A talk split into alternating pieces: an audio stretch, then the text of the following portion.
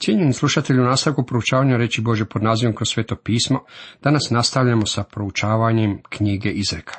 Osvrćemo se na 25. poglavlje. Ovim poglavljem počinje novi dio knjige Izreka. To su još uvijek Salamonove izreke, ali su ih uredili Ezekini ljudi. Septikuinta ih naziva prijateljima Ezekije. I ovo su mudre izreke Salamonove. Sabrali ih ljudi Ezekije, kralja judejskog, slava je Božja sakrivati stvar, a slava kraljevska istraživati je. Na ovakav način ova izreka izriče ono što je gospodin Isus rekao.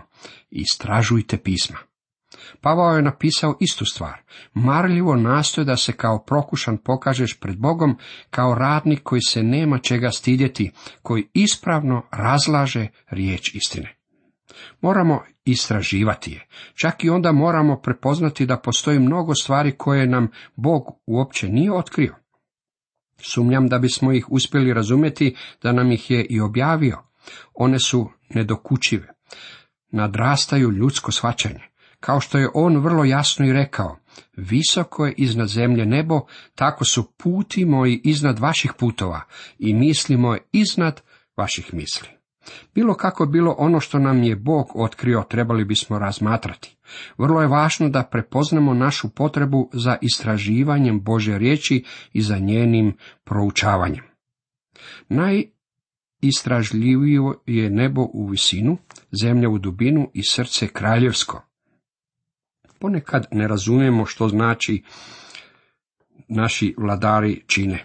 Oni vjerojatno imaju opravdanje za ono što čine jer znaju stvari koje mi ne znamo.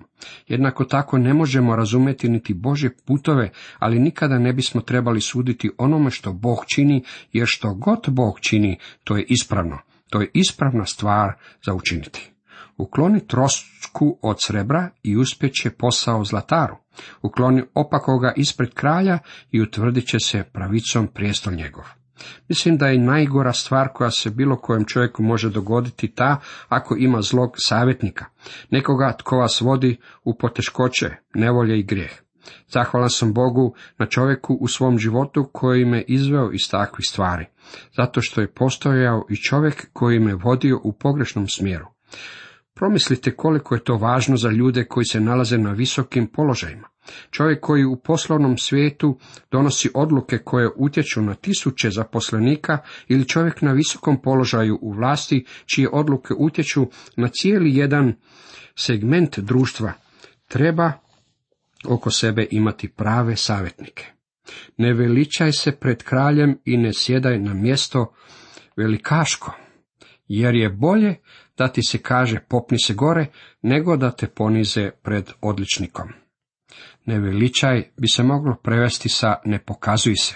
Sjetit ćete se da je gospodin Isus iznio prispodobu kako bi ilustrirao ovu veliku istinu, a učinio je to zato što vjerski vođe njegovog vremena nisu uopće posvećivali pozornost ovoj izreci. Kada je velik i značajan čovjek pozivao mnoge svoje prijatelje na večeru, nekoliko je mjesta sa svojim stolom rezervirao za one kojima je želio iskazati posebnu čast. Međutim, kada se oglasilo zvono za početak večere, nastala je luda utrka tko će uhvatiti najbolje mjesto za stolom. Zamišljam da su gotovo prevrnuli stol u želji da sjednu na najistaknutija mjesta. Gospodin Isus vjerojatno je također bio ondje te večeri i pričekao je dok svi nisu sjeli za stol. Zatim im je rekao da ih pouči. Kada si pozvan na večeru, ne hrli prema najboljem mjestu. Namjerno bi trebao sjesti na najniži položaj. Zatim kada uđe onaj tko te pozvao i vidite gdje sjediš na najnižem položaju, ako ste njegov počasni gost, možda će ti reći dođi ovamo gore, ako je netko zauzeo to mjesto, domaćin će morati doći do njega, potapšati ga po ramenu i reći idi tamo i sjedni na najniže mjesto. Postoje ljudi koje nazivamo laktaši, oni se laktovima guraju posvuda. Imamo ljudi koji se probijaju laktovima čak i u kršćanskim krugovima. Oni su ambiciozni, žele napredovati u kršćanskim krugovima. To je tragedija. Možda čovjek u poslovnom svijetu ne može kriviti zbog želje za prvim mjestom, ali u kršćanskom dijelu toga ne bi smjelo biti. Što su ti oči vidjele, ne iznosi prebrzo na raspru, jer što ćeš učiniti na koncu kad te opovrgne bližnji tvoj? Gospodin Isus je dao prispodobu i ovome. U biti je rekao, kada je kralj spreman krenuti u rat, trebao bi sjesti i vidjeti je li sposoban izboriti pobjedu. Ako uvidi da ne može podnijeti teret ratovanja, onda bi trebao poslati poslanstvo da sklopi mir s neprijateljem. Primjer ovoga nalazimo u starome zavetu kod kralja Jošuje. Bio je dobar i kralj i on je poveo zadnje veliko probuđenje koje je Juda imala. Po njegovim vodstvom došlo je do velikog povratka Bogu, ali je učinio jednu veliku pogrešku. Na neki način samo jedan propust ponekad pokvari život inače velikog čovjeka. Jošija je bio veliki čovjek i izuzetan Boži čovjek, ali učinio ovu veliku pogrešku. Farao Neko, kralj Egipta, došao je zaratiti se, ali uopće ne protiv Jošuje, već protiv sasvim drugog neprijatelja. Ali kada je Jošua došao protiv njega, Faraon Neko rekao je Jošuji, gledaj, nisam došao boriti se protiv tebe, ne želim se boriti protiv tebe. Međutim, Jošija, bio je mladić, otišao je u borbu protiv njega. Pretpostavljam da je mislio kako je to Božja volja. Mnogi od nas krive gospodina zbog pogrešaka koje donosimo kod donošenja odluka. Jošua se našao u pravim nevoljama i izgubio je bitku. U stvari bio je ubijen na polju Megido, na kojem će se voditi Armagedonska bitka. Još je učinio veliku pogrešku što je otišao u bitku kada to nije trebao učiniti. To je ono što gospodin želi da vidimo i ovo izreci. Kad si u parbi s bližnjim svojim, ne otkrivaj tuđe tajne, da te ne izgrdi tko čuje i da ti se kleveta ne vrati. Mogli bismo stvoriti mnogo nevolja, kritizirajući svoje bližnje pred ljudima i susjedne ulice. Ako vaš bližnji ima nekakvu manu, onda otiđite k njemu i razgovarajte s njim osobno. Riječi kazane u pravo vrijeme, zlatne su jabuke u srebrnim posudama. Nije li to lijepa izreka? To su stvarno tople riječi, zlatne jabuke. Danas postoji sorta jabuka koja se zove zlatni delišeš, ali su naranđe po svemu sudeći voća o kojem se ovdje govori. Naranđe kao i drugi citrusi bile su uobičajene i u domaćinu u Izraelu. Danas se ondje uzgajaju jedno od najboljih naranđi u svijetu. Naranđa je predivno voće. Netko će pomisliti da promoviram naranđe zato što živim u kraju gdje se one uzgajaju, ali u Salamu novo vrijeme bilo je obilje naranđi u Palestini. Dok prolazimo kroz Božju riječ, nalazimo da su stanoviti pojedinci na predivan način rekli baš pravu riječ u pravo vrijeme. Ponekad je to riječ pohvale, ponekad se radi o ukuru.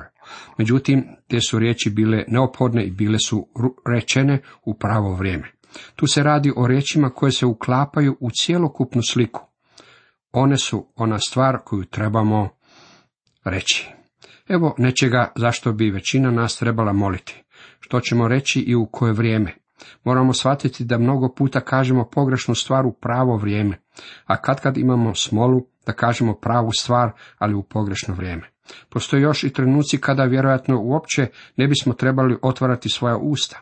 Siguran sam da svi poznajemo nekog kršćanina koji zna reći baš pravu stvar u pravo vrijeme, riječ kazana u pravo vrijeme.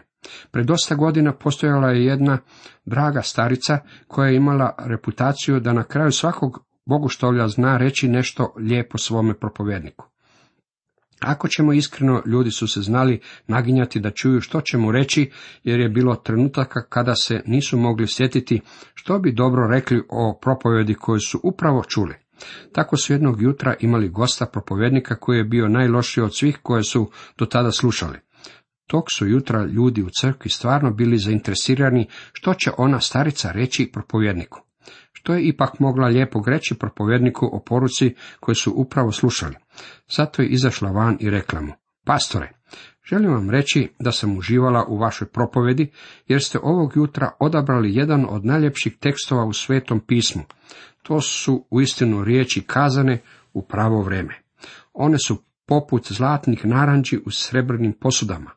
Kao što znate, zlatne naranđe i srebrna posuda odlično odgovaraju jedne uz drugu. Mudrac koji kori uhu je poslušna i zlatan prsten i ogrlica od tanka zlata. Vidjeli ste lijepe ženske naušnice. U današnje vrijeme i neki muškarci nose naušnice, iako ja nisam vidio ni jednog na kojem to izgleda privlačno. Međutim, sigurno ste vidjeli žene koje lijepo nose naušnice. Time je opisan učinak mudrog koritelja na poslušno uho. Postoje trenuci kada čovjek treba biti opomenut i ukoren. Živimo u vremenima u kojima kada nekoga opomenete, posebno ako to učinite u javnosti, ljudi će vam reći, ah, sigurno si izgubio tog čovjeka. Nikada ga više nećeš dobiti natrag. Dragi moji prijatelji, ako se radi o pravom čovjeku, dobit ćete ga natrag. Ako je riječ o pogrešnom čovjeku i onako ga nećete dobiti natrag. Postoje trenuci kada ukor neizostavno treba uputiti. Vjeran je glasnik onomu tko ga šalje kao ledena studen u doba žetve. On krijepi dušu svoga gospodara. U onoj zemlji postoje istinski vruće u doba žetve. U ono vrijeme običavali su odlaziti na goru Hermon i ondje uzimati snijeg i nositi ga dolje za osvježavanje. I mogu vam reći, snijeg im je u istinu godio. Kako je bio divnog okusa. Takvog je okusa i vjerni glasnik. Nije niti čudo što će gospodin nekima reći dobro, učinjeno dobri i vjerni slugo. Svi mi volimo biti okruženi vjernim ljudima. Muškarac želi vjernu suprugu, drago mu je kada ima vjernu djecu, poslodavac želi imati vjerne uposlenike, pastor želi vjerno osoblje i vjernu crkvenu zajednicu, jednako tako ljudi žele vjernog pastora. Vjernost je predivna kvaliteta. Imati u sebe nekoga tko je odan i vjeran je poput dobrog hladnog pića u vrući dan. Tko se diči lažljivim darom, on je kao oblak i vjetar bez kiše. Neki se ljudi diče darovima koje uopće nemaju. Dok sam bio pastor, primao sam pisma ljudi u kojima su mi govorili koliko su oni divni ljudi. Sjećam se da mi je pisao jedan čovjek koji je rekao za sebe da je evangelizator, učitelj Biblije, pjevač i klavirist. Mogao je raditi sve i želio je održati sastanak u našoj crkvi. Pročitao sam to pismo dužnosnicima svoje crkve i oni su se počeli smijati. Pitali su me, pa zašto ga ne pozoveš? Odgovorio sam, nikada ga ne bih pozvao iz dva razloga. Prvi razlog je taj što ako taj čovjek u istinu posjeduje te darove o kojima govori, nakon što ga naši ljudi čuju, više neće željeti slušati mene. Drugi razlog je taj što imam osjećaj da se radi o čovjeku koji se hvali darovima, koje ne posjeduje. Kakva je ova slika? To je ujedno i slika otpadnika od vjere u posljednje dane. Juda ih opisuje vrlo slikovitim riječima. Govori o njima kao o bezvodnim oblacima, stabljima bez plodova, bijesno morsko valovlje, što pjeneći se izmeće svoje sramote. Kad najđeš na med, jedi umjereno, kako se ne bi prejeo i pojedeno izbljuvao. U starom zavetu med je ilustrirao prirodna slatkoću. Nikakav med nije bio dopušten u žrtvi prinositi, jer ta žrtva govori o Isusu Kristu u njegovoj ljudskoj naravi. U njemu nije bilo prirodne slatkoće. Jeste li ikada sreli čovjeka koji je bio tako sladak i rekao toliko slatkih riječi da vam je zbog toga gotovo pozlilo. Zapazite što piše ovdje.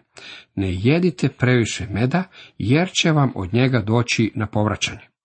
Rijetko zalazi u kuću bližnjega svoga, da te se ne zasiti i ne zamrzi nate. O, kako je ovo dobra izreka. Ne provodite previše vremena kod svoga susjeda, jer će vam se možda dogoditi da načujete razgovor u kuhinji kada će domaćica reći svome mužu, voljela bih da ovaj stari tračer ode doma i ondje ostane. Bolje je da ne zloupotrebljavate gostoljubivost ljudi u nekom domu. To je ono o čemu se ovdje govori. Uzdanje u bezbožnika na dan nevolje, krnjav je zub i noga klecava. Na primjer, Juda je bio šuplji zub i kos koja je iskočila iz globa. Bio je to oboje. Vjerojatno ste u životu sreli nekoga takvog. Ako je gladan neprijatelj tvoj, nahrani ga kruhom, i ako je žedan, napoji ga vodom. Jer mu zgrčeš ugljevlje na glavu i Jahve će ti platiti. Nalazimo da gospodin Isus ponavlja ovo isto načelo, a čini to također i Pavao. Radi se o vrlo važnoj stvari. Sjeverni vjetar donosi dažd, a himben jezik srdito lice. Živimo u vremenima kada se sa svima razgovara slatkim riječima iz puno svetlosti i kada se očekuje da nikoga nećemo prekoriti za ništa. Svako malo pripremam pisma od dragih svetih koji me prekoravaju što sam bio oštar prema određenoj skupini ili određenom pokretu. Moram napomenuti da čvrsto vjerujem kako mi to i moramo činiti. Sjeverni vjetar donosi dašt, gnjevno lice pobrinut će se za himbeni jezik, ono će se pobrinuti za one koji danas poučavaju lažnu nauku. Mislim da s tim ljudima treba obračunati i ja imam namjeru progovoriti svaki put kada je potrebno progovoriti. Bilo bi lijepo kada bismo svo vrijeme mogli razgovarati slatkim riječima, međutim živimo u vremenima kada se na životnom putu nalaze mnoge zmije ljutice. Na našem putu nalaze se opasne jame, to su lažne doktrine i lažno proučavanje iz Bože riječi. Zato ja i želim progovoriti protiv toga, ali želim to učiniti u duhu ljubavi. Nemam namjeru povrediti niti jednog čovjeka, ali imam namjeru iznositi Božu istinu. Prikladno opravdanje takvog stava nalazim u Božoj riječi i ovdje je jedan stih koji ga podržava. Bolje je stanovati pod rubom krova, nego u zajedničkoj kući sa ženom svadljivom. Već nekoliko puta bila nam je isticana ova istina. Salamun, koji je imao mnogo žena, sigurno je imao i mnogo nevolja s nekima od njih. Možda je to i razlog zbog kojega ovo tako često spominje. Kao studena voda žednu grlu, takva je dobra vijest i zemlje daleke. Jeste li nedavno čuli kakve vijesti od doma? Ili jeste li pisali svoje majci? To je vrlo važno. Međutim, u ovome stihu postoji nešto daleko veće od onoga što mami našu pozornost na prvi pogled. Dobili smo dobru vijest iz daleke zemlje. Gospodin Isus rekao je, čitamo u Evanđelju po Ivanu 16. poglavlju 28. redku, izišao sam od oca i došao na svijet. Opet ostavljam svijet i odlazim k ocu. Za kratko vrijeme, kako je to rekao John Wesley, Bog je bio privezan uz križ i ostvario je vaše i moje spasenje. To je radosna vijest koju smo primili iz daleke zemlje. Moram vas usput pitati, jeste li ga primili? On je voda života.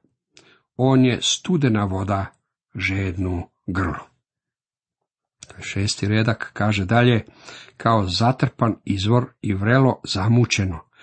Takav je pravednik koji kleca pred opakim. Dok sam bio dječak, kada bi odlazili u lov, nikada nismo nosili sa sobom vodu u čutrici. Jednostavno bismo došli do potoka ili izvora.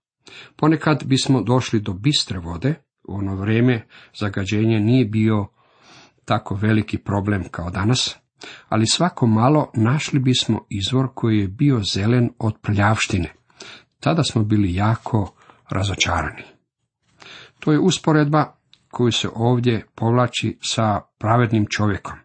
Čovjekom koji se zauzimao za istinu, a koji se konačno klanja pred zlikovcima. Koliko se to puta dogodilo u biznisu, koliko se to puta dogodilo u politici, čovjek s integritetom da bi dospio do određene službe bio je spreman pokloniti se pred zlikovcima. Događa se to čak i u crkvi. Čovjek koji se zauzimao za zdravu nauku, za ispravne stvari, počet će sklapati kompromise i ići prečacima. To je najveće razočarenje ovog vremena. To je kao kad dođete do potoka kada ste žedni i onda otkrijete da je pun smeća i zagađenja. Kakav je ovo divan stih. 27. redak dalje kaže, jesti mnogo meda nije dobro, niti tražiti pretjerane časti. Malo meda je dobro, ali od mnogo meda vam je zlo. Ako je neki čovjek ambiciozan za vlastitom slavom, posebno u Božoj službi, od toga nam postaje zlo. Vidimo to oko sebe u crkvi, među današnjim kršćanima postoje ljudi sa neurednim ambicijama. Kada vidite tako što, postaje vam zlo. Grad razvaljen i bez zidova, takav je čovjek koji nema vlasti nad sobom. To se odnosi na muškarca ili ženu koji ne mogu kontrolirati svoje emocije, koji se ne mogu samo kontrolirati, a znate da je samo kontrola rod Svetoga Duha. Postoji vrijeme kada čovjek mora pustiti stvari na miru. Postoji također i vrijeme kada se treba zauzeti za nešto s velikim emocijama. Međutim, dragi moji prijatelji, moramo prepoznati našu potrebu da kontroliramo vlastite duhove. Cijenjeni slušatelji, toliko za danas.